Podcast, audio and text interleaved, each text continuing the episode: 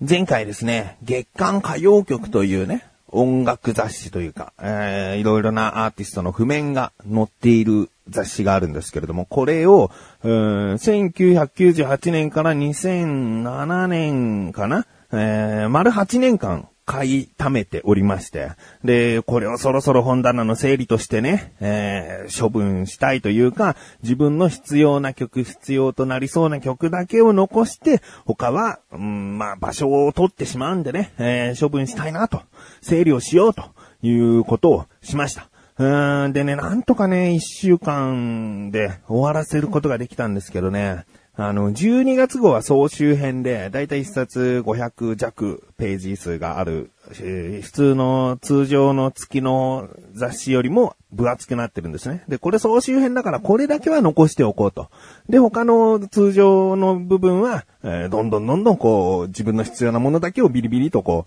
う、えー、抜き出していこうという作業ですね。えー、まあ、あの、枚数をね、ざっと計算してみたんですけどね。だいたい、あの、12月号を抜かすと88冊あったので、88× 約1冊300ページ弱だと思うので、まあ、ざっと、計算して2万5000ページぐらいなんですよね。そっからですね、自分が抜き出したページが、約800ページ。通常の本の3冊分ぐらいの厚さまで減らすことができました。なので85冊分のえー、本棚のスペースはですね、確保できたんですけれどもね、まあ、この作業本当に地道、地味に、うーん、大変だったね。ああ、この曲、この曲つって、ビリビリこう抜いていくんだけど、まだ実は終わってはいなくて何かというと、あ、この曲残しておこう、この曲残しておこうっていうのを、その日一日で終わらせればいいんだけど、やっぱり次の日、また次の日ってなってくから、あれ、この曲って残したっけなって、振り返ると時間かかっちゃうから、まあいいや、とりあえず念のために被ってたら、最後の整理の時に、えー、1枚だけにすればいいやと思って、あの、何曲かもう被ってるんですよね。うん。例えば僕あのスピッツの曲が好きだったりするんですけれども、そのスピッツの曲でシングルが出るたんびに、あ、これ残しておこうって思うんだけど、後にスピッツ特集って言って、このアルバム曲を全部こう、一緒のページに、一緒のページ、一緒のくくりにしているところがあって、あ、ここの部分だけでいいじゃんってなるから、今まで残しておいた一曲分のページはいらなくなるなっていうのがあるんで。だからこっからもしかしたら3分の1ぐらいはもしかしたら減らせちゃうのかなっていうのはあるんですけれども。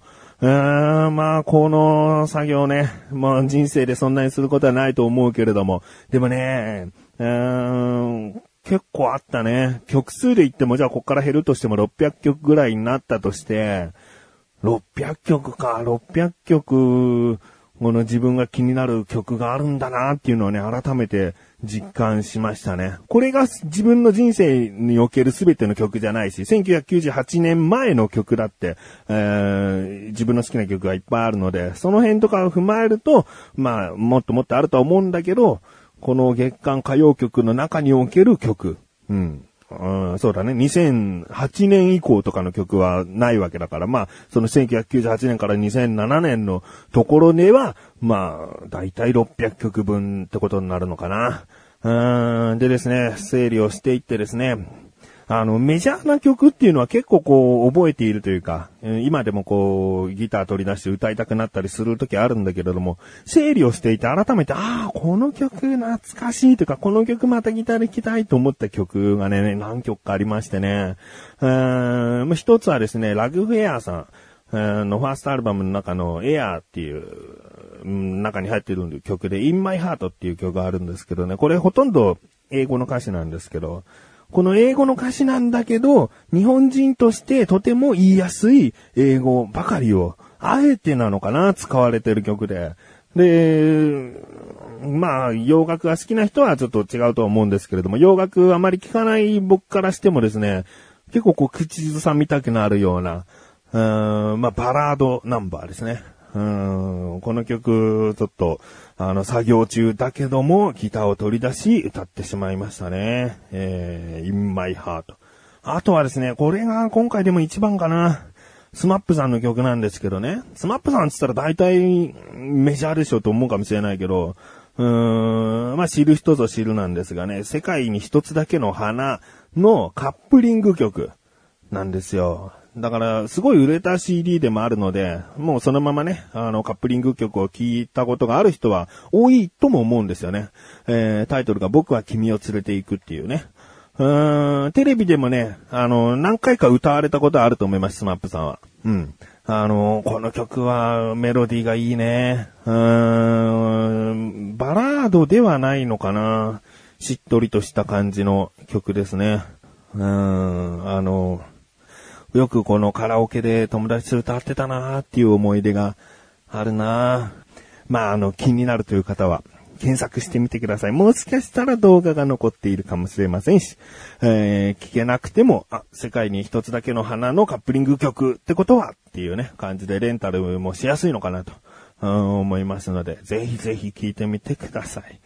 えー、まあ、あのね、今のところその800ページの、うん紙が僕の目の前にあるんですけれども、ここからですね、あーアーティストのあいうえを順に並べて、で、そこから被っている曲を、えー抜いていって、で、その後どうしようかなと思って、一枚一枚こうファイルに入れていったらファイル数がもうとんでもなくなっちゃうから、そういう整理の仕方でもないなっていう、うーん、どうしようとちょっと悩んでますけども、うーん、まあ、あの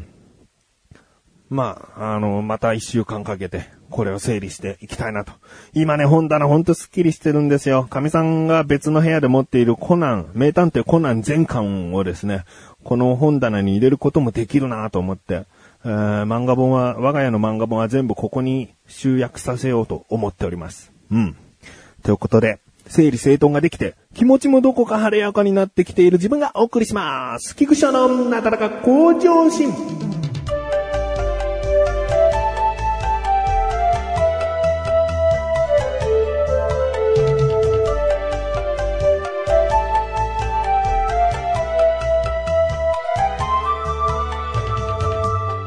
えーこの前、この前というか6月の19日、ね、日曜日。父の日でしたね。うーん、父の日。今聞かれてる方、何しました？ね。いい悩みますよね。どこかこうレストランに連れて行ってあげるとか。まあ、お酒を買ってプレゼントするとかね。えーいろいろとあると思います。ね。そのお父さんが喜ぶと思うようなことを考えて、えーしようと。いう日ですよね。えまあ、僕、僕も一応父としての立場ありますからね。僕はですね、あの、息子が、うん、どっか東急ハンズかな行ってですね、このチロルチョコを並べて文字を作るっていうのがあったらしくて。で、それでですね、父の日お礼。漢字含めてそれで5個のチロルチョコで、父の日お礼。で、その下にまた5個ですね、チロルチョコが並んで、10個パックで、こう、父の日にプレゼントとしてどうですかみたいな、うん、そういうものが売ってたらしくて、それを買ってくれたんですね。で、先ほど言った最初の5文字は、父の日、お礼で5文字。で、次がですね、菊池、ひらがなで菊池。で、野球のボールのチロルチョコ。絵が書いてあるチロルチョコで、えー、大好きって書いてあるんですね。まあ、野球大好き。菊池野球大好きっていうね。なんかちょっとよくわかんないけど、大好きを野球に使ってんだよね。うーん。で、菊池なんだよね。せめてパパ、翔、ね、下の名前翔なんで、翔でもいいわけなんだよね。うんなんで菊池なのかって言ったら、ひらがながなかったと。ね、うがなかった。もしかしたらありがとうとかで、こう、あとりとがと、ととうはもうすごい使われちゃってなかったのかなっていうね。だから、やむを得ず菊池にしたと。うん、まあまあまあ、みんな菊池だけどね。このプレゼントしてくれた人みんな菊池だけども、まあ菊池野球大好きっていうね。まあ最初の文字の方が重要かな。えー父の日お礼ね。これで今気持ち詰まってるからね。えーそういったチロルチョコの10個入りをですね、息子からもらいました。うん。でですね、僕も、あの、父がですね、存命なのでね、えー何かしたいなとね、今回悩んだんですよ。で、この番組でも話したけど、父親は4月の中旬誕生日なので、そこでですね、拡大鏡っていうのをあげたという話をしたと思うんですよね。だけどその拡大鏡、未だにですね、パソコンの隅っこに置かれてですね、えー使い慣れたこう、いわゆる虫、虫眼鏡みたいな形のその拡大鏡をですね、うん、使ってるんですよ。絶対に買ってプレゼントした拡大鏡の方がスマートでね、うん、ちゃんと使い慣れれば使いやすいと思うんだけど、うん、どうも新しいもの苦手なのかね。で、まあそういったことでもあってね、いい、いいかなと思うものが意外と喜ばれなかったりもするというところはね、まあ毎年毎年あるんですけど、うん、今回の父の日何にしよう何にしようってね、いろいろ悩んだんですよ。で、まあ悩んで悩んで何も出なければ、まあお菓子というか、お菓子の詰め合わせみたいなね、あの、父親が、まあ食べるだろうと思うような、そういった無難なものを選ぶんですけれども、まあそれもな、今回つまらないしな、せっかく食べ物あげるのであれば、じゃあ、父親が本当に好きなものにしようって考えたのがソーセージね。えー父親はですね、あの、ホットドッグみたいなの好きなんですよ。ハンバーガーとか。で、まあ、パンが好きなのかな？パンに肉を挟んで食うのが好きなんで、いやもうこれ、ソーセージじゃないと。ソーセージなければ、あの、いわゆる、えーボンレスハムみたいな、あの、自分の好きな厚さに切ってフライパンで焼いてみたいな、そういうハムでもいいなと。贈答用のね、ハムね。そういうものがいいなと。うん。あ、もうそうしよう。ソーセージにしようと思って。で、神さんにですね、出かける予定があったので、あの、ソーセージを買ってきてくれと。父の日にあげたいから、プレゼント用としてソーセージ、えーなんかいいとこの、いいとこのっていうか、い、いつもだったら買わないような、スーパーでは売ってないような、えー良さげな、えーソーセージをね、買ってきてほしいな、つって。で、お願いしてですね。そしたらですね、まあまあまあ、いいソーセージを、えーソーセージ詰め合わせをですね、買ってきてくれて、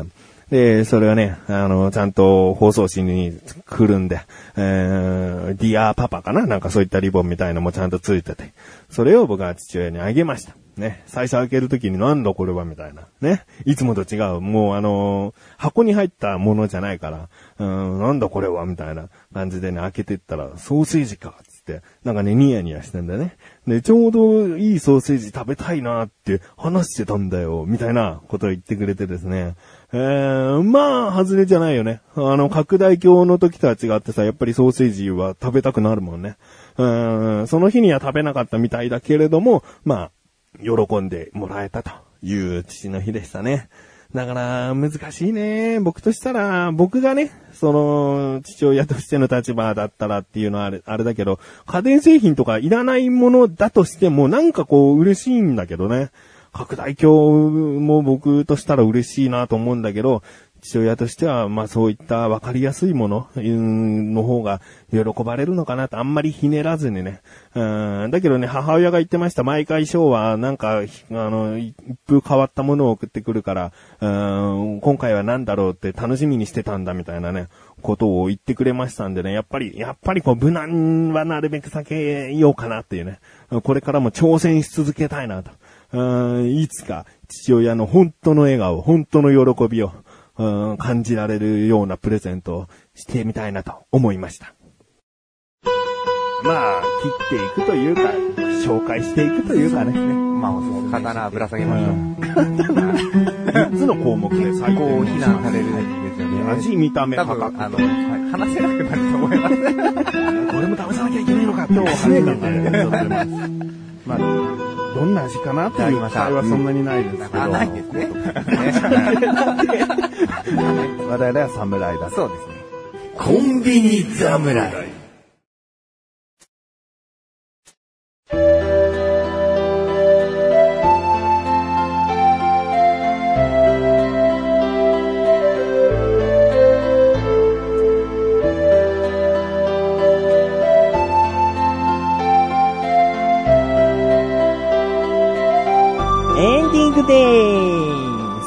えー、お知らせです。このなだらかご上心が配信されたと同時に更新されました菅井菊池のコンビニ侍聞いてみてください。今回ですね、私菊池からのおすすめ商品でございまして、えー、セブンイレブンさんで買ったですね、チキンカツバーガーなんですよ。これがね、あの、本当に美味しい。今もしかしたらね、別のものに力を入れて、チキンカツバーガーが見当たりにくくなってるかもしれないけれども、僕はちゃんと、あの、目で売っていることを確認していますので、ぜひ気になるという方は聞いて、そして買って食べてみてほしいなと思っております。ということで、なだらかご乗車枚数水曜日更新です。それではまた次回、お会いいた菊池勝利したメガネと周りでもあるよ。お疲れ様です。